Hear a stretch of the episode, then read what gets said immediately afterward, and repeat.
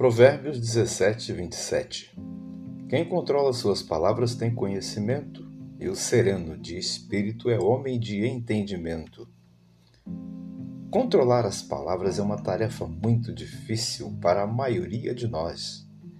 Exige autocontrole, sabedoria, quebrantamento e disposição pessoal para abrir mão do direito de falar sobre isso ou aquilo coisa que a maior parte das pessoas quase sempre não gosta de fazer. Esse assunto nos lembra o apóstolo Tiago no Novo Testamento e o que ele fala sobre a língua no capítulo 3 da carta que escreveu. Ele chama a língua de fogo indomável, contaminadora do corpo e um mal que não se pode conter. E ele recomenda buscar a sabedoria que vem de Deus. O homem de entendimento citado em Provérbios 17, 27 é aquele que busca controlar as suas palavras, ou seja, sabe a hora certa e a coisa adequada para falar e para abrir a boca. Além disso, tem o espírito sereno, o que quer dizer é calmo e tranquilo. É pessoa de paz, apaziguador essas atitudes são indispensáveis e necessárias na vida de qualquer pessoa que realmente queira viver uma vida tranquila e de paz com os que estão à sua volta. Falar menos e ouvir mais revela sabedoria, conhecimento e entendimento a respeito das coisas que estão à nossa volta.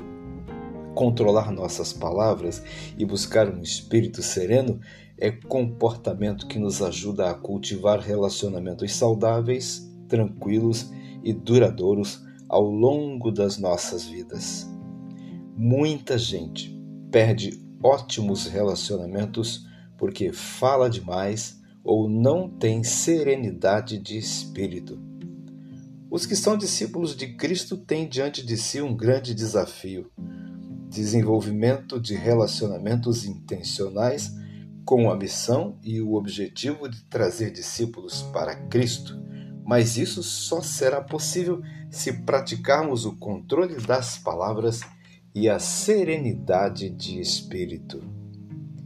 Peça ao Senhor Deus que ajude você a exercer esse autocontrole com as suas palavras e a manter o seu espírito sereno para que em seus relacionamentos você venha a demonstrar conhecimento e entendimento a respeito das coisas da vida e da vontade de Deus para a sua vida e para a vida das outras pessoas. E é claro, este comportamento vai, sem dúvida nenhuma, livrar você de muitos conflitos e muitas confusões que acontecem à nossa volta por causa do mau uso das palavras ou pela falta de serenidade no trato com as circunstâncias.